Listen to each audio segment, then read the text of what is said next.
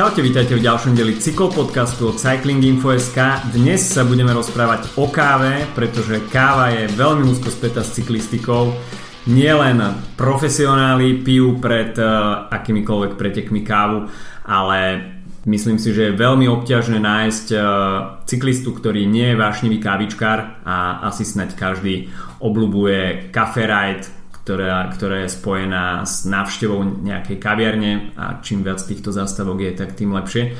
No a debatu o káve samozrejme zveríme do rúk odborníkom a preto sme si pozvali do dnešného podcastu Petra Saba, majiteľa pražiarne Kofeín. Ahoj, zdravím poslucháčov.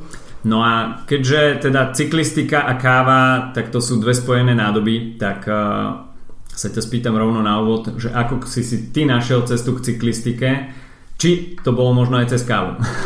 Hm, teoreticky hej, ale, ale nie. je to komplikovanejšie.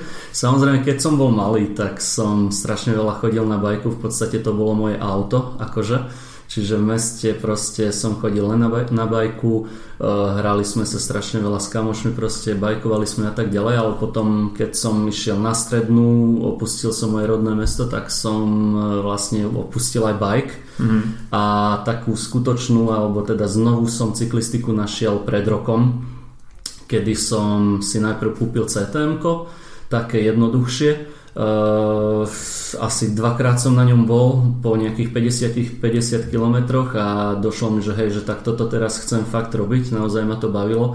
Kamarátka ma zobrala vlastne na taký, v podstate dá sa povedať, že do lesa cez Bielý kríž sme išli, mm-hmm. taký downhill v pohode celkom, asi fakt, že dvakrát som mal pocit, že zomriem. ale, ale proste ten adrenalín bol, bol úplne taký, že wow, že tak toto fakt chcem, takže som upgradeoval na gravel, na Scotta a teraz už chodím na ňom nie až tak veľa, akože nie som ja nejaký že brutálny cyklista, ale tak týždenne zhruba tých 100 km najazdím. Niekedy viac, niekedy menej, takže tak. Rád sa zastavíš počas jazdy na bicykli aj na káve a respektíve koľko pre teba káv je na bicykli teda úplne, úplný štandard? uh, tak čím viac, tým lepšie. uh, samozrejme, každý, akože ja fungujem na káve každý jeden deň, čiže ja som proste závislý na káve na kofeíne. Jednoducho moje telo teda e, väčšinou nedele vynechávam, že nedelu nepijem kávu, mm-hmm. ale inak, inak bežný deň napríklad dnes som vypil no v miligramoch možno 4-500 mg, čo je asi takých na espresso prepočítaných možno 10-12 espres, ale reálne to bolo asi dnes 6 espres a filtrované kávy rôzne. No a čo sa týka cyklistiky, tak samozrejme e, ten príjem kofeínu a kávy je u mňa teda počas celého dňa, takže tu bajkovanie teda skombinujem s tým, takže samozrejme ráno stanem, spravím si treba sfiltrovanú kávu alebo moka, konvičku, koťogo, idem na raňajky, alebo najím sa teda, idem na bajka. Samozrejme, tak e, tie naše cesty, keď chodíme, tak vždy, vždy, vždy sa snažíme nájsť nejaký, akože takú dobrú kávovú zastávku. Mm-hmm Záleží od toho, že kam ideme, ale tak vždy sa to snažíme nejak kombinovať s tým, že nech si dáme aj dobrú kávu. No a mhm. samozrejme ukončujeme vždy niekde proste na káve aj s jedlom ideálne alebo s koláčikom. Na bajkovaní mám rád to teda, že môžeme dosť veľa jesť. Hej. ja je... strašne rád jem a toto je pre mňa úplne najväčšia odmena, keď proste, že veľa bajkujeme, ale počas toho môžem aj pomerne veľa jesť. Ono zase nerobme si ilúzie, hoci tá kávová scéna na Slovensku išla hore, tak uh, nie všade si dáš dobrú kávu. Je pre teba lepšia zlá káva alebo žiadna káva? no zlú kávu som nepil už roky, takže, takže ak by som si mal dať treba ja nie, no značky nepoviem, dajme tomu, že tri v jednom, hej, alebo nejakú rozpustnú, tak určite nie. E, to, to pre mňa nie je káva. Pre mňa káva je v prvom rade chuťový pôžitok, čiže mm. to, čo cítim. Uh, ten kofeín má super vedľaj, teda ten kofeín je akoby ten vedľajší produkt toho celého, čo je super, že je, ale, ale nepijem kávu kvôli kofeínu, ale kvôli chuti. No a teda zlú kávu, nejaké rozpustné kávy, tak uh, chutie hrozne, takže to by som nepil. A už ja neviem, možno pred 15 rokmi som pil rozpustnú kávu hmm. naposledy. tak to nie je žiaden pôžitok, to je pravda. Uh, ale spomínal si teda kofeín, uh, čo je teda aj jeden z dôvodov, prečo športovci pijú kávu. tak máš to ty, predpokladám, že nejakým spôsobom aj hlbšie naštudované, tak aký má v podstate kofeín vplyv na športovca a jeho výkon? v podstate aj pri bežnej činnosti alebo premýšľaní alebo pri športe v telo funguje, pracuje, neuróny vlastne prenášajú zruchy medzi sebou a e, ako vedľajší produkt pri ich práci vzniká adenozín, ktorý je vlastne vedľajší produkt toho celého a on má za účinok e, to, že dáva akoby centrálnej nervovej sústave uh, info, že si unavený. Čiže čím viac tohoto, uh, tejto látky v tele, tak tým viac si unavenejší. No a kofeín má vlastne veľmi podobnú štruktúru, čiže ty keď si dáš kávu, tak ten kofeín vyplní tie miesta, kde by kde by sa tento adenozín vlastne dostal. Čiže mm. vlastne ty akoby si oklam, alebo ten kofeín vyplní tie voľné miesta a ten adenozín sa nevylučuje mm. a tým pádom vlastne cítiš vdelosť a e, neuróny môžu prenašať kľudne tie vzruchy, e, všetky ostatné hormóny, endorfíny a tak ďalej proste dokážu fungovať lepšie, lebo nie, vlastne telo nie je zaťažené ani vylúčovaním tohoto hormónu. A ďalšia vec teda, že kým nie je v tele, tak necítiš takú únavu. Problém ale je, že vlastne ten kofeín počase zhruba po 4-5 hodinách e, vyprcha no a potom ten priestor potom je už ešte väčší, takže zrazu potom môže prísť taký pokles nálady, pokles Uh, teda zvýšená únava. Mm. Možno pár ľudí, alebo teda poslucháči to poznajú, že také v podstate uh, ako by si zrazu zastal, hej? Mm-hmm. Že, že zrazu príde tá únava. Takže preto je úplne najlepšie piť kávu celý deň. Alebo teda e, roz, rozkladať to nejak rozumne, hej? že napríklad nedáš si ráno x veľa, veľa mhm. kávy mm. a potom už nepieš, ale možno je, je lepšie to roztiahnuť, dajme tomu do jednej po obede najneskôr si dať kávu, zhruba ten kofeín pôsobí tých 5-6 hodín, čiže o 6 nech už e, má priestor teda aj ten adenozín sa vylúčovať alebo zase je veľmi dôležitý, lebo kvôli nemu pociťujeme únavu, hej, takže zase plní svoju funkciu a je fajn, že je, takže, takže tak. Spomenul si teda, že minulý rok sa z teba stal cyklistický nadšenec veľký, k tomu samozrejme patrí aj nejaká starostlivosť o bicykle. A servisuješ častejšie svoj bicykel alebo svoj kávovar? Kávovar sa mi našťastie nekazí. takže, takže ten nemusím. Ale tak robíme rôzne servisy zákazníkom ale teda bike, len klasický, klasické čistenie a veci okolo toho, ale teda nečakal som, že s tým toľko práce, lebo keď, čo som hovoril, že som bol malý a behal som na svojom bajku, tak chudák bike, teraz, teraz už viem, že som ho za, zanedbával No ale je to pomerne veľa práce, čiže aj keď nejazdíš nejak, že gravel, ale jazdíš len cesty, tak aj tak proste čistiť reťaz, všetko čistiť, proste kazetu, fú, a je, je to okolo toho celkom veľa roboty, takže ak tomu človek nemá nejaký vzťah, tak je to, je to dosť otrava.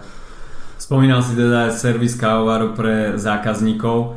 Čo ľudia tak možno najviac zanedbávajú pri starostlivosti o kávovar, ktorý majú doma? Uh, neservisujeme domáce kávy, ale pre kaviárne. Hmm. No a tak keď sme pri kaviárniach, tak uh,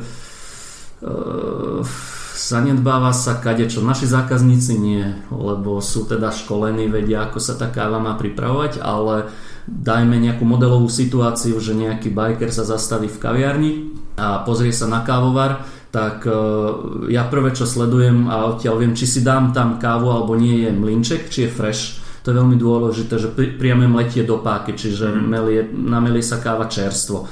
Potom si pozriem nádobku na mlinček, kde je káva nasypaná, či nie je masná napríklad, aká tam je káva. Alebo keď je to masné, tak to znamená, že káva je v tam prepražená a má oleje, proste, že je to prepálená káva. Mm-hmm. Takže toto je jedna vec, že mlinček, to je základ a potom sa pozriem na kávovar, či napríklad dýza na paru, kde sa pení mlieko, či je čistá. Veľmi veľakrát proste to neutierajú, nechávajú tam zaschnúť mlieko, čiže viem, že keď už nečistia dýzu, tak určite nečistia ani páky, nečistia sitka, nečistia nič. Mm-hmm. Takže, takže toto je proste taký ček ček, aký si robím a určite aj ty na bajky, hej, že proste niekto ide na bajku a pozrieš si, aký má bajk, pozrieš si, aký, aký má proste aké má vybavenie, tak toto je pre mňa to isté, že vojdem do kaviarne a hneď sa pozriem za bar, že aké je tam vybavenie a okamžite vidím, či tam si tú kávu dám alebo nie. Takže toto by mohli sledovať aj iní ľudia, ak teda im na káve záleží. Mm-hmm. Lebo veľa ľudí pije kávu len preto, aby pilo kávu, takže...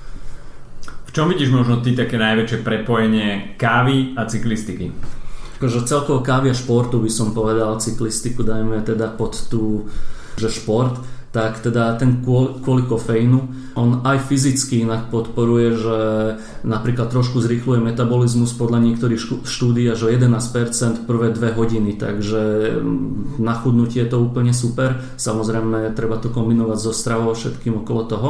No a ďalšia vec je, že nabudí. Nabudí teda aj samotný kofeín, ale aj, aj to, že teda kofeín zablokuje ten adenonín, tú vylúčovanie, tak proste uh, telo vie vylúčovať iné látky, vylúčuje endorfín, vylúčuje proste milión ostatných tých hormónov, ktoré slúžia na dobrú náladu, na výkonnosť a tak ďalej, takže v podstate ten kofeín nepriamo ovplyvní ten výkon. Takže, takže celkovo na šport odporúčam. Ja aj cvičím trošku, takže vždy si zdávam pred cvičením zhruba pol hodinku, hodinku kávu a proste je to cítiť. Robil som na sebe, alebo teda robím na sebe také akoby experimenty, že mm-hmm. cvičiť bez, bez kávy, mm-hmm. s kávou, koľko pred a tak ďalej.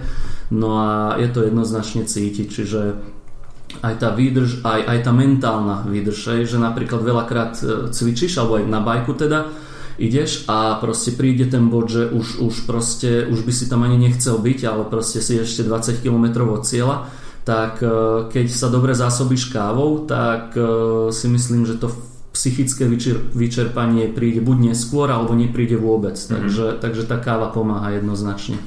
OK, a teda koľko tých káv máš otestovaných, že je tá pravá miera pred výkonom? Je to rôzne, veľmi rôzne, pretože záleží od tolerancie kofeínu každého jedného jedinca, odvahy a tak ďalej. Čiže ja mám tú toleranciu úplne niekde inde mm-hmm. ako 50 kilová žena napríklad. Mm-hmm ale pri mne, pri mne je to zhruba tých 300-400 mg kofeínu na jeden deň, ktoré rozložím v podstate od rána od 7 do poobedia druhej. Mm-hmm. Že to je môj taký akoby ideálny čas a na, to, na tomto množstve viem fungovať úplne, že super. Ak idem podávať nejaký športový výkon, tak si buď rozložím uh, tie svoje miligramy, tých 4500 alebo 3400 inak, alebo si trošku pridám a pridám si to pred tým športovým výkonom, alebo teda aj počas zastávok si dám buď kávu, alebo nemusí to byť vždy len káva, občas mám chuť proste na kolu, lebo je tam aj cukor, mm-hmm. cítim, že už, už e, proste milím z posledného, alebo si dám Red Bull, takže je dobre kofeín aj s, aj s inými drogami kombinovať cukor je super tiež. A celkovo akože nechcem, nechcem moc mudrovať do akože suplementácie, čo sa jedla týka tak, ale tak aj cyklistika, aj cvičenie je strašne, ma baví na tom prepočítavanie kalórií a proste, že mhm. ako, ako sa náješ pred športom, aké jedlo si dáš, rýchle, pomalé sacharidy a tak ďalej. Čiže všetko toto v kombinácii s kofeínom sa teda výrazne môže napríklad dopomôcť k tvojmu výkonu športovému a môže spraviť rozdiel medzi tým, že ideš na bike a trápiš sa a proste nechce sa ti a môže spraviť rozdiel v tom, že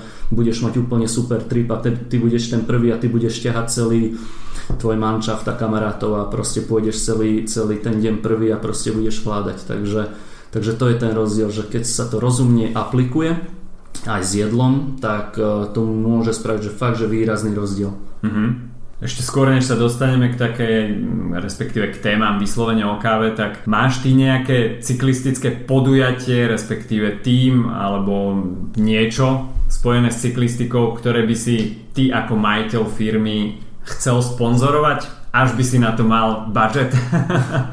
tak to by som musel mať fakt veľa peňazí. A tak asi Tour de France to je najznámejšie, ale tak, eh, tak to si až neulietávam. Ty si v podstate svoju takú cestu ku káve a znalosti ku káve spísal uh, do jednej publikácie, uh, ktorú odporúčam všetkým, ktorí káva zaujíma. Uh, volá sa Cesta kávy. Ako sa spätne pozeráš na tvorbu tej publikácie, čo ťa k tomu motivovalo a v podstate aká bola tá cesta knihy. ja som vlastne s kávou začal v 2011 Eh, hneď som začal blogovať. Čiže to, čo som... Ja som bol samouk viac menej a tiež som veľmi veľa informácií nač, načerpával zo zahraničných blogov. Vtedy ešte na Slovensku bola kávová scéna naozaj veľmi low, proste pojem výberová káva ani neexistovala pomaly. No a všetko, čo som sa učil, tak som dával vlastne do blogu. Čiže ja som chcel, aby aj tí moji zákazníci, alebo teda čitatelia blogu, vedeli to, čo už viem aj ja. A v podstate za tých 5-6 rokov sa, sa do toho teda už naozaj dostal. Veľmi aktívne som sa teda vzdelával v oblasti kávy, chodil som na rôzne kurzy a tak ďalej a tak ďalej.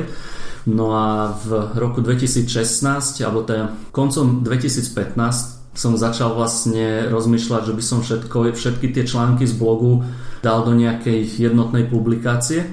No a začal som pracovať teda na knihe Cesta kávy a koncom 2016 som ju vydal. Na začiatku sa mi to zdalo veľmi ľahké, lebo však mám už všetko skoro v blogu, dám to len dokopy mm. a mhm. vydám to. Ale tak realita bola taká, že skoro všetko som musel prepisovať znovu, lebo proste tie blogy boli staré, neboli písané tak, že by sa hodili do knihy. Môj žargon je taký aj v blogu, v podstate aj v knihe trošku, že ako by sme sa rozprávali my dvaja, čiže nie je to až tak odborne písané, ale skôr to hovorím tomu čitateľovi a ako by sme sa rozprávali, takže, takže som strašne veľa musel na sebe makať aj ako spisovateľ, že nech to proste je trošku také uhladenejšie. Uhladenejšie, áno. V podstate posledné 3 mesiace som písal denne zhruba 4, 5, 6 hodín, niekedy aj 8, niekedy aj 10 hodín, takže to bolo akože naozaj drina, naozaj ma to stalo veľmi veľa času ale tak e, potom sme to vydali. V podstate prvých 500 výtlačkov odišlo do dvoch mesiacov, čo bolo úplne mega. A druhých, dve, druhých 500 výtlačkov, akože druhé vydanie, čo bolo v podstate prvé, len trošku sme to upgradeli, pár grafík a tak, tak sme vypredali potom asi za 3 roky. Takže tak, a teraz už kniha e, nie je, nebudem ju vydávať. Ďalšiu teda dotlač ale je online, čiže kto chce si ju môže úplne zadarmo stiahnuť ako EPUB, môže si to vlastne na mobile prečítať, v čítačke, v hocičom, v pdf si stiahnuť a prečítať si ju celú úplne zadarmo na našej stránke Kofeín.sk. V podstate, ak zadáte do Google podľa že kofeín kniha alebo cesta kávy kniha, tak určite nájde každý, kto chce. Ja som si ju tiež našiel, tak myslím si, že to zvládne každý. Naozaj odporúčam prečítať si a človek sa dozvie kvantum nových informácií, ktoré možno aj keď e, o káve vie veľa, tak e, je tam napísaných aj kopa zaujímavostí a samozrejme kto začína s kávou, tak e, pre ňo je táto publikácia skutočne na nezaplatenie. Kávové destinácie, tak to je tiež téma, ktorá v podstate nemá limity a napriek tomu, že tie kávové destinácie Brazília, Kolumbia, Kenia, tieto zaužívané klasiky sú stále populárne, tak jednak aj pražiari a potom aj samotní konzumenti kávy objavujú nové destinácie. Čo je pre teba momentálne taká kávová exotika, čo ešte možno nie je tak úplne, úplne objavené? To do okolností teraz v, u nás v Pražiarni v Šahách bol môj kamarát, ktorý e, hrá na veľkú basu v orchestri v Nemecku a jeho manželka je z Tajvanu a hovorila, že Tajvan začína zažívať kávový boom. Mm-hmm. Zatiaľ všetko, čo vypestujú, tak vlastne ide len na ich trh, že vyvážajú, exportujú možno 5% zrna ale že tak rýchlo sa mení klíma, že sa obrovitánske množstva vlastne pôdy začínajú využívať na kávovníkové farmárčenie, takže počítam, že za pár rokov tu bude Tajvan a dúfam, že teda cez nich ja budem medzi prvými, ktorí budeme dovážať. Je tam sopečná pôda, je tam vysoká nadmorská výška, e, proste všetky tie klimatické podmienky na dobré pestovanie kávovníkov. Takže Tajvan bude určite Samozrejme nie je veľkovýrobca, lebo je to malá krajina, mm. ale, ale bude to exotika a budú vedieť robiť naozaj veľmi kvalitnú kávu, lebo uh, na kvalitu kávy, chuť kávy, výslednú chuť kávy zohráva veľkú úlohu pôda, to je veľmi dôležité a podnebie. Nadmorská výška, Tajvan má všetko skvelé, takže, takže predpokladám, že odtiaľ za pár rokov budeme piť naozaj dobré kávy. No a čo sa týka takých klasických destinácií, tak e, veľmi ma teraz fascinuje Honduras. Odtiaľ máme direct trade kávu priamo od farmára e, z mestečka, ktoré bolo založené pred asi 200 rokmi a založil ho jeho pra, pra, pradedo alebo mm-hmm. pra otec a e, založili to v pralese, doslova to mesto je obkolesené pralesom a ten prales je vlastne aj kávovníkový prales, čiže mm. sa tam pestuje káva a celé to mesto žije len z pestovania kávovníkov, takže, takže tam by som, to je moja ak teda sa raz otvoria tr- e, hranice, že sa bude dať cestovať ľahšie, tak určite tam chcem ísť. A ešte, ak môžem, tak e, Vietnam, tam zase mm. je tiež veľmi super story. To je zase chalan Slovák, on išiel, Marian išiel na mesačnú dovolenku do Vietnamu a spoznal sa tam s jednou dievčinou a do okolností patrila do rodiny farmárov, kávovníkov a už sa nevrátil. Už je tam asi 5 rokov. Takže stal sa farmárom kávovníkovým. Brutálne im vymakal procesy, lebo oni, oni všetko zbierali, proste nerobili výberovú kávu a on zistil, že tam majú extrémne výberové podmienky. Zas nadmorská výška pôda, je to v pohorí Langbiang, je to bývalá sopka, čiže tá pôda je extrémne úrodná. Uh, majú arabiku, veľmi kvalitnú, zdravé, zdravé stromy, všetko. A naučil ich teda zbierať e, len selektívne dozreté červené čerešne, naučil, on vybudoval teda na farme e, spracovateľskú stanicu, proste všetko, celý ten proces zastrešil. Mm-hmm. a v podstate hovoril, že keď tam prišiel, tak celá farma boli, že dva chatrče a záchod bol diera v zemi a teraz tam majú vodu, Wi-Fi, elektrinu, proste to vybudovali brutálne. No a máme kávu aj od neho, čiže aj s ním som si už písal, že to zase bude tiež moja ďalšia cesta. Mm-hmm. Je pre pražiara, respektíve možno človeka, ktorý je v tomto kávovom biznise doma, dôležité vycestovať e, do tej destinácie, kde odkiaľ chce uh, brať kávu, alebo je to v podstate iba taká nejaká kávová turistika s tým spojená? Um, viac menej je to kávová turistika, čiže my ako pražiareň vyberáme kávu. V každej krajine sú už ľudia, ktorí vyberú to najlepšie. Príde to do európskych skladov, sú to importéry a potom oni nám pošlu ako pražiarni vzorky. My tie vzorky upražíme, ochutnáme a to najlepšie, alebo čo teda nám chutí, alebo chceme mať v ponuke, si nakúpime od nich. Čiže takto to reálne funguje. Uh, väčšina pražiarni, aj my ale snažíme sa čoraz častejšie dávať do ponuky direct trade, čiže že sa poznáme s farmárom osobne, mm. tak ako je tento Honduras alebo Vietnam. A tam už by bolo super, ak e, by sa dalo ísť von. Čiže nie je len o to, alebo reálne ja keď pôjdem von, tak ja tu chuť kávy nezlepším, hej? čiže Aha. bude to stále len turistika, ale minimálne to, to bude dobre z toho hľadiska, že budem vedieť spraviť nejaký možno videosériu alebo blog proste a ľuďom to priblížiť. O tom ide, aby ľudia pochopili, že koľko práce za tým celým procesom je napríklad, keď sú zbery, tak makajú na farme 16 hodín denne ten zberač alebo bežný zberač, čiže zberač nie je farmár, zberač je človek, čo má proste E, tú nádobu a zbiera len tie červené dozreté čerešne, tak proste si predstav, že máš na brucho a na chrbte proste nádoby a, voz, a lozíš niekde v pohorí v pralese a máš na sebe 40 kg čerešní kávovníkových, mm. je tam 25 stupňov, ale brutálne vlhko a pracujú takto 16 hodín denne za 2-3 eurá. Takže, takže toto chcem trošku ľuďom priblížiť. No a tiež chcem takto odpracovať pár dní, proste si to reálne zažiť, že čo to je. Takže preto to by mal si myslím každý, kto predáva kávu tam ísť, aby, aby pochopil a taktiež aby vedel odovzdať tú informáciu ľuďom, aby aj tí ľudia pochopili vlastne, že na každom zrnku záleží, že to nie je proste len tá káva, nie je len vec, čo zrazu tu máme a, a môžeme ju piť možno, možno za 10, 15, 20 rokov už tu ani nebudeme mať kávu alebo minimálne v takejto kvalite kvalite alebo v takejto cene.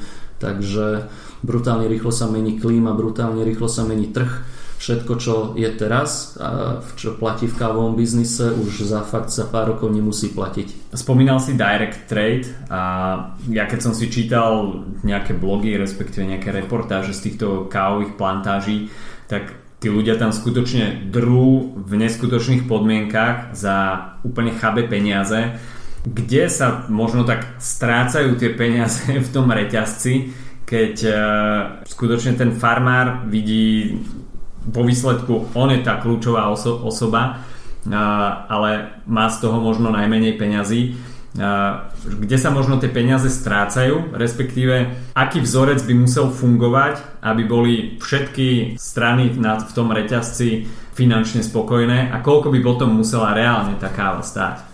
No hovorí sa, že káva, kým odíde od farmára a dorazí k zákazníkovi, tak zmení majiteľa zhruba 50 krát. Čiže ten reťazec tvorí zhruba 50 článkov a každý ten článok si zoberie svoj share z toho celého. Úlohou direct trade alebo celkovo výberovej kávy, s ktorou my pracujeme, je to, aby farmári boli dobre hodnotení, to je základ, pretože od nich to vychádza. Uh, aj tento Marian z Vietnamu mi hovoril, že jednoducho mladí ľudia nechcú farmáčiť, lebo v tom nie sú peniaze, alebo uh, keď majú pôdu, tak nerobia kávu, ale robia niečo iné, proste iné plodiny, čo mm. je buď ľahšie pestovať alebo zbierať, čiže vymierajú farmári Naša úloha aj pražiarní, naša úloha ako im, teda importérov a všetkých ľudí je chcieť nejak rovnomernejšie rozdeliť podstate tie peniaze. No a Direct Trade slúži na to, že vy sa skontaktujete s farmárom a on si povie cenu, akú proste chce za tú kávu. Takže tým pádom dostane toľko, čo, čo on chce, takže mm-hmm. tým pádom by mal byť teda takoto ohodnotený, ako si zaslúži, čo on potrebuje, lebo áno, dobre, možno E, na eura prepočítané bude mať trepnem proste nejaký bežný zberač možno 200 eur mesačne, je to fakt len nejaký typ, ale možno tých 200 eur v Hondurase je proste štandard. Takže, takže na toto slúži direct trade, aby tie peniaze proste išli priamo farmárovi. Sú teda tie prostriedky, ktoré pri tom direct trade uh, si vypýta ten farmár dostatok na to, alebo No, pokiaľ by si on vypýtal viac, tak uh, automaticky tým stupňa aj cena kávy? E, samozrejme, e, tak cena kávy záleží od farmára, koľko si povie. Poviem taký príklad, príklad taká bežná komoditná Brazília z veľkého obchodu, čo proste nakúpite v obrovských množstvách, tak stojí kilo možno 2 eur zeleného zrna, ale to je fakt, že nejaký basic a výberové kávy, napríklad ten, tá z Vietnamu, tak vyšla 12 eur, takže mm-hmm. je 600% e, drahšia. Hej, a to je 12 eur zeleného zrna, čiže to ešte treba upražiť, zabaliť, e, zaplatiť ľudí v pražiarni a tak ďalej a tak ďalej, takže, takže tá cena je pomerne vysoká, ale to je tá cena, čo sa oplatí aj farmárovi. Konkrétne Marian hovoril, že bude investovať do farmy, bude odkupovať úrodu od okolitých farmárov, učí ich nejak tiež, ako to robiť lepšie. Čiže sruba teda tých 10 až 15 eur za kilo zelenej kávy je tá cena, čo dokáže uživiť farmára a dokáže ešte rásť. Čiže aj tí farmári musia rásť. Oni majú nejakú obrovskú konkurenciu, lebo si zoberme napríklad je nejaká pestovateľská oblasť v Guatemali, tvoj sused je farmár, ty si farmár, horný sused, dolný sused, všetci sú farmári a ty musíš tiež akože fakt, že excelovať, aby tvoja káva sa predávala dobre. Čiže aby si mohol tú kávu predávať za tých 10 eur, tak musíš naozaj aj tú námahu vynaložiť, aby mm-hmm. tá káva mala hodnotu 10 eur. Takže z jednej strany je to super teda, lebo aj tí farmári sú motivovaní robiť lepšiu prácu a tým pádom aj my dostaneme lepšiu kávu ale ľudia teda musia počítať s tým, že tá káva potom stojí viac vo finále. Preto je napríklad rozdiel medzi výberovou kávou, ktorá kilo môže stať 40 eur a vojdeš do nejakého diskontu a hociakého obchodu a vieš tam kúpiť kilo arabiky za 7 eur tak e, si vieš predstaviť, že 7 eur kilo praženej kávy už zabalenej proste v distribúcii, koľko musel dostať ten farmár. Koľko v podstate percent e, kávy ide cez tento direct trade. Uh, tam je asi, myslím, že najväčší problém, možno nejaká nevzdelanosť tých, tých farmárov, že to možno funguje takto, možno nejaké pohodlie, že nechce sa im vybavovať uh, nejaké ďalšie veci a predajú to možno lacnejšie, ale nemusia riešiť nejaké, nejakú administratívu uh, väčšieho charakteru. Kde je nejaká taká chyba, aby sa tí farmári mali lepšie? Budem hovoriť o skúsenosti Mariana. On keď tam prišiel, tak uh, konkrétne tá, ten kmeň, lebo to je kmeň, uh, čiže ten kmeň oni boli zberači, ktorí pozbierali všetko, čo bolo na tom kávovníku a čerešní kávovníky ale dozrievajú priebežne, čiže treba selektívne zbrať len tie červené čerešne. Oni ale zbierali full všetko a priekupníci to od nich vykupovali za 20 centov kilo mm-hmm. čerešní. A oni to predali a koniec, tam ich práca skončila. Takže on hovoril, že proste niektorí, že sú to veľmi jednoduchí ľudia, nemajú žiadne akoby ekonomické myslenie, nemajú proste plánovanie, žijú doslova, že zo dňa na deň. Takže, takže tam je ten problém, že tí farmári, oni nevedia, čo je to marketing, nevedia, čo je to nič, hej, že oni, oni proste sa narodili ako farmári, doslova od troch rokov pomáhajú rodičom na farme a vidia len to, že ráno vstane, ide na farmu, proste pracuje a prvý človek, čo príde, tak tomu to predá, alebo takto to fungovalo. No a direct trade je teda to, že tých farmárov sa snažíš osloviť priamo.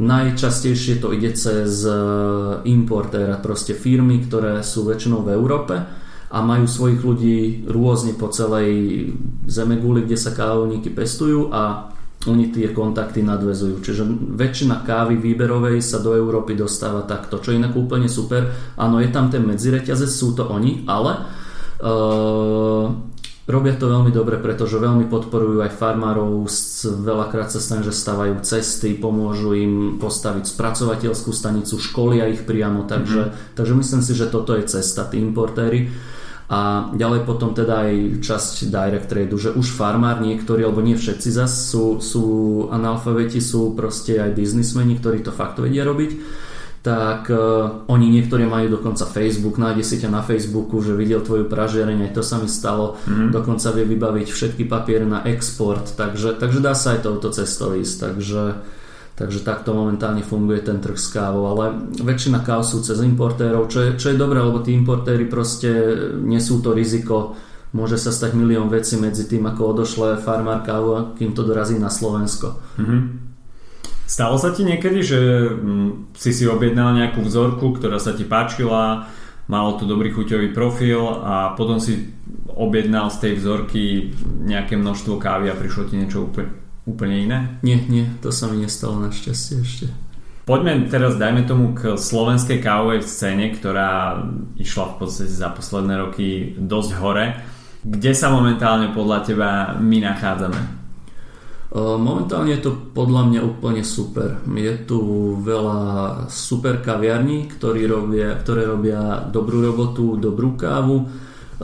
Ľudia, väč, teda nie väčšina, ale tí tá komunita, kde sa ja pohybujem, výber, výberových kávičkári, mm. tak už vedia, o čo sa jedná, vedia, čo hľadajú, vedia, čo je to city roast, full city roast, proste o tej káve vedia už pomerne dosť, čiže aj nám sa ľahšie komunikuje vlastne to, čo máme, akú kávu sme priniesli, prečo je dobrá, prečo chceme, aby ju ľudia ochutnali táto časť je super, ale občas si uvedomím, že vlastne žijem v tejto bubline ľudí a potom keď sa stretnem s realitou, napríklad keď idem, neviem, k svokre na dedinu a tam presne toto, Peťo, dá si kávu a už ide zalievaná a, a vtedy pochopím vlastne, že, že ešte nie sme nikde. Takže Slovensko je také rozdelené trošku, že sú ľudia, ktorých ale je to asi ako s cyklistikou. Sú ľudia, ktorí proste, ako aj ja, alebo asi aj ty, proste ide niekto na bajku, pozrieš, aký má bajk a sú ľudia, ktorí pozrú na bicykel a proste bicykel. Je to pre nich bicykel. Je to pre, a presne toto platí aj o káve, ale v každom prípade teda za tých 10 rokov, čo som v kávom biznise, tak e, sa to veľmi rozšírilo, čiže rádovo vznikli desiatky nových kaviarní, pražiarní s výberovou kávou, kopec blogov, videí, takže eh, aj pražiarne, aj kaviárne edukujú aj zákazníkov, aj ľudí, takže čím viac ľudí sa dostáva k tej kvalitnejšej káve, takže ide to dobrým smerom.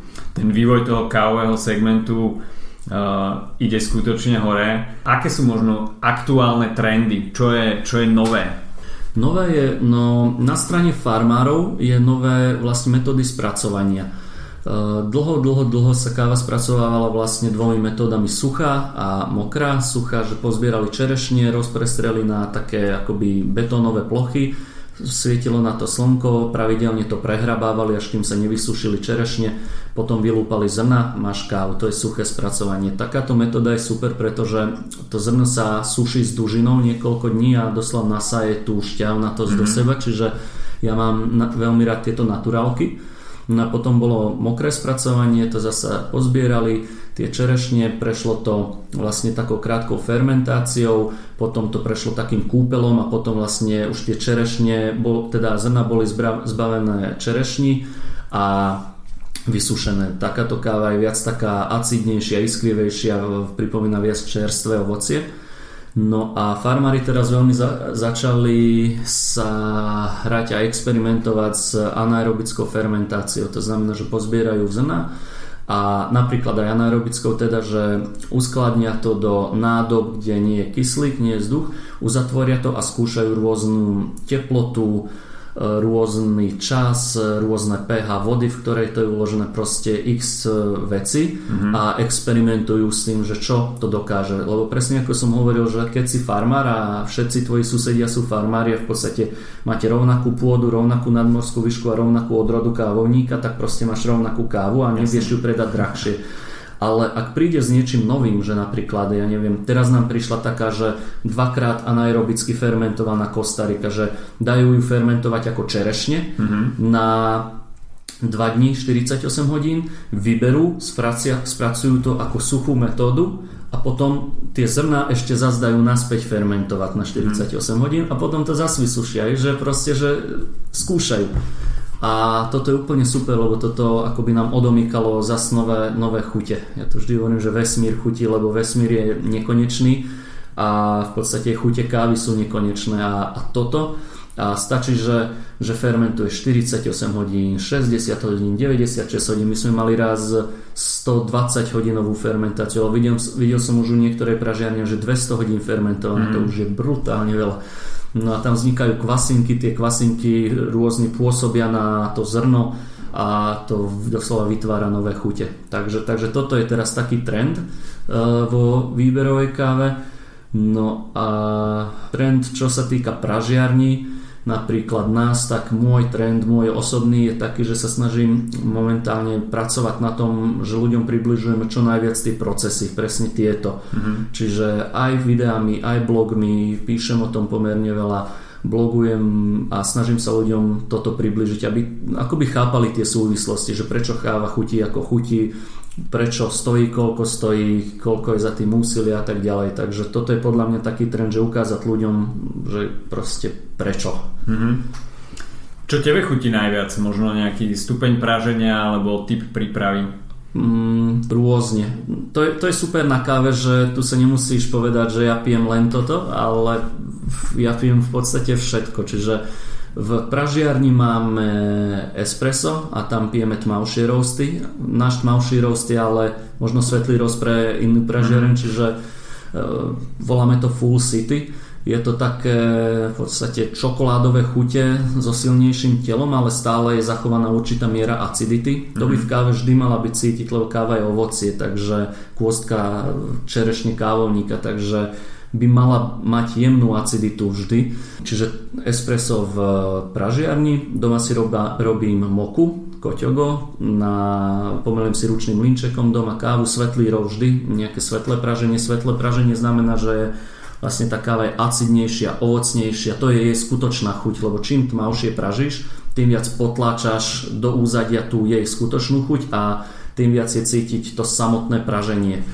Takže, takže preto sú super svetlo pražené kávy, lebo vtedy reálne piješ tú kávu. Mm-hmm. A čím viac je upražená, tak tým viac cítiš chuť praženia. Ak napríklad niekto si kúpi kávu, vysypejú a je mastná, tak to už budeš cítiť len a len čistú horkú chuť. Ale tá horkosť není chuť kávy, tá horkosť je už len chuť toho oleja, toho prepraženia. Proste, mm-hmm. ak, ak by si si kuracie meso prepálil do čierna a jedol, tak by bolo tiež horké. Ale není horké preto, lebo kuracie meso je hor- horké, ale je horké, lebo si ho prepálil. Mm. Čiže to isté platí aj na kávu. Káva by nemala byť horká, horká, horká, ale skôr, ja to nazývam, že ako kakao, čokoláda, karamel, hej, že taká horká. Mm. Takže také akoby rôzne podtóny horkosti. Takže, takže doma pijem takúto svetlú kávu pražiarni si zvyknem robiť aj filter V60, lebo pravidelne teda kontrolujem to, čo od nás odchádza. Každý týždeň pražíme čerstvo, takže vždy si prekontrolujem všetky svetlé roasty, že ako boli upražené, lebo tým, že pracujeme s čerstvou kávou, s čerstvým zrnom, tak e, ono vlastne sa mení v podstate z mesiaca na mesiac. Napríklad v e, úplne inak sa praží káva, správa káva, keď ti dorazí v decembri, v januári, v zime úplne inak sa správa v lete, takže musíš proste ako pražiarne na toto brať ohľad, musíš fakt, že stále kapovať svoje kávy, sledovať tú kvalitu, takže, takže pijem veľa kávy. Spomínal si ten cupping, tak to je možno pre ľudí, a myslím si, že pre väčšinu, tak e, je to taká alchymia a možno keď človek pozera ten chuťový profil kávy, tak uh, aj, sú tam nejaké ovocia, dajme tomu čokoláda, karamel, tak uh, ako človek musí mať uh, vycibrené tie chuťové bunky, aby reálne rozpoznal tie, tie chute, ktoré sú zadefinované v tej charakteristike? No v prvom rade aj my máme charakteristiku aj na webe, aj na baleniach. A je tam zhruba 5-6 chutí, ktoré identifikujem, keď sa kapuje. Ale tie chute neznamenajú, že ich cítiš všetky a vždy. Tie chute znamenajú, že ich musíš v podstate nájsť. Čiže napríklad na filtri nájdeš iné chute ako na espresso. Na espresso je heavy, mohutné, silné a tam preráža proste jedna chuť a nebudeš tam cítiť v pozadí nejakú jemnú dochuť neviem čoho, hoci čoho, lebo proste tam budeš cítiť nejaké silné telo, ktoré ťa hneď zošokuje. Čiže jednu kávu, ja si robím všetky kávy na všetky metódy, čiže máme napríklad túto svetlú Etiópiu, anaerobickú fermentáciu tiež a potom naturálne spracovanú, takže Uh, aj tam proste spravím si espresso, je super na espresso, potom si spravím z neho moku, spravím si V60 a väčšinou tieto tri metódy si robím. No a na týchto tri, troch metódach väčšinu chutí odomkneš a nájdeš. Čiže mm-hmm. keď niekto hľadá chute kávy, tak je ideálne ich hľadať rôznymi metódami prípravy. Je nejaká kaviareň na Slovensku alebo niekde vo svete, ktorá ťa príjemne prekvapila a rád sa do nej vraciaš? Tak teraz ti nepoviem naozaj takto slavy. Samozrejme naša na Gresslingovej 20. ale tak rôzne už, už naozaj väčšina kaviarní tých third wave, z tých treťovlnových, ktoré robia z výberovou kávu sú dobré. Že nemusí byť ani značkové vybavenie a tak ďalej, ale stačí, keď je tam fakt dobrý kávovar, dobrý mlinček a je mi úplne jedno, že aký je to priestor, kde to je a proste len nech sa pripraví kvalitne káva. Hovorím, to už som na začiatku povedal, čiže treba sledovať ten mlinček, kávovar a človek odhalí, že čo je asi dobre, čo je asi nie. V čom je vaša pražiareň iná od konkurencie, respektíve možno aj e-shop? Čo, čo všetko ponúkate, čo sa u vás dá nájsť? Ťažko povedať. Uh, akože my sme na trhu už pomerne dlho, vlastne 10 rokov, čiže uh, nechcem to tak povedať, akože namyslenia tak nás väčšinou dobiehali vždy, že sme niečo spravili a potom, potom išli po nás Eh, nehovorím, že sa upočili po nás, ale veľa ľudí vlastne tým časom dozreje k určitým fázam, kde už my sme. V každom prípade náš taký najväčší, najväčšia konkurenčná výhoda je jednoznačne čerstvosť praženia. Pražíme týždenne 2-3 krát, pondelok, útorok, streda, niekedy až štvrtok, čiže ty keď objednáš, dajme tomu v stredu, tak eh, Odošleme to, štvrtok máš kávu, ktorá bola pražená pondelok alebo útorok, čiže extrémna čerstvosť, to je proste mm. úplne základ. E, rýchle doručenie, potom samozrejme náš e-shop je celkom premakaný, čiže o každej káve si vieš prečítať naozaj veľmi veľa. Ak ťa to zaujíma do hĺbky, vieš si prečítať o káve, vieš si prečítať o krajine, z ktorej pochádza, vieš si prečítať na našom blogu milión článkov o káve, ako ju správne pripravovať, takže, takže Eh, toto by som asi povedal ako našu takú výhodu. Ako samozrejme už, už veľa e-shopov to robí tiež, alebo veľa pražiarní to robí tiež, ale najväčšia devíza výhoda je to, že to robiť proste konštantne a stabilne.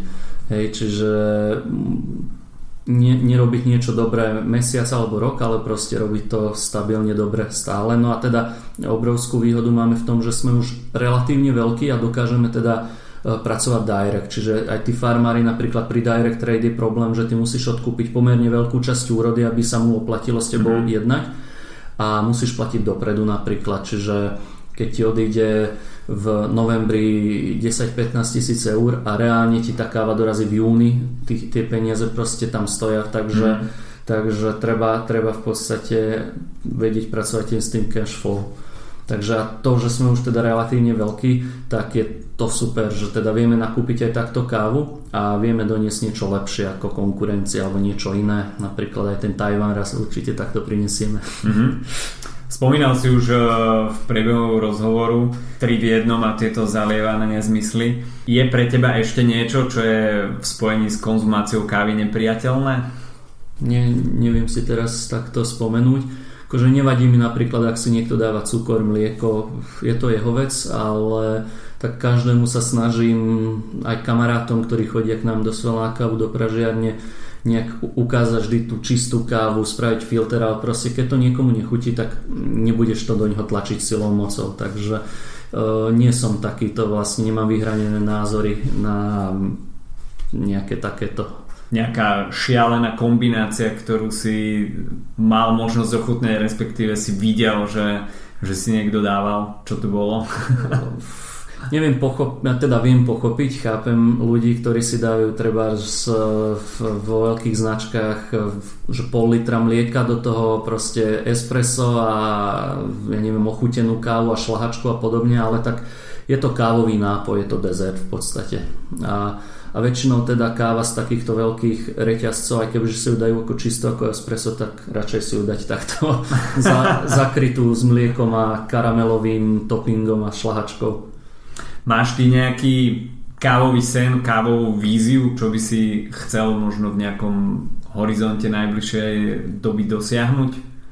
Tak e, moja vízia alebo sen teda je dostať sa von na tieto farmy, aj na, do toho Hondurasu, aj do toho Vietnamu, nejak upevniť vzťahy a dlhodobo možno 5-ročný horizont je hľadať takýchto proste farmárov a takéto spolupráce robiť. Čiže čím viac direct trade káv mať v ponuke, a možno raz e, sa podarí, že proste budeme mať len takúto kávu, že celý ten náš line-up kávový, ktorý máme, tak bude vyskladaný proste len od farmárov, s ktorými máme fakt, že blízke vzťahy a to by bolo teda úplne mega, ale tak toto je naozaj, že 5 až, až 15 ročný projekt čo v momentálnych podmienkach nie je úplne jednoduché. Uh, OK, tak to bol Peter Sabo. Ďakujem ti, Peter, že si si našiel čas a že si nám odkryl tajomstva kávy a hoci teda káva je veľmi diskutovaná, tak uh, ako si hovoril, vesmíre chutí, tak je to aj vesmír informácií. Uh, takže dúfam, že sme týmto rozhovorom potešili aj všetkých milovníkov kávy z radu cyklistov a pokiaľ si teda chcete objednať aj speciality coffee, tak uh, Kofeín.sk je, myslím si, že jednou z dobrou destinácií, kde takúto kávu dostať. Ďakujem pekne za rozhovor. My sa počujeme opäť o týždeň a majte sa zatiaľ pekne. Čaute.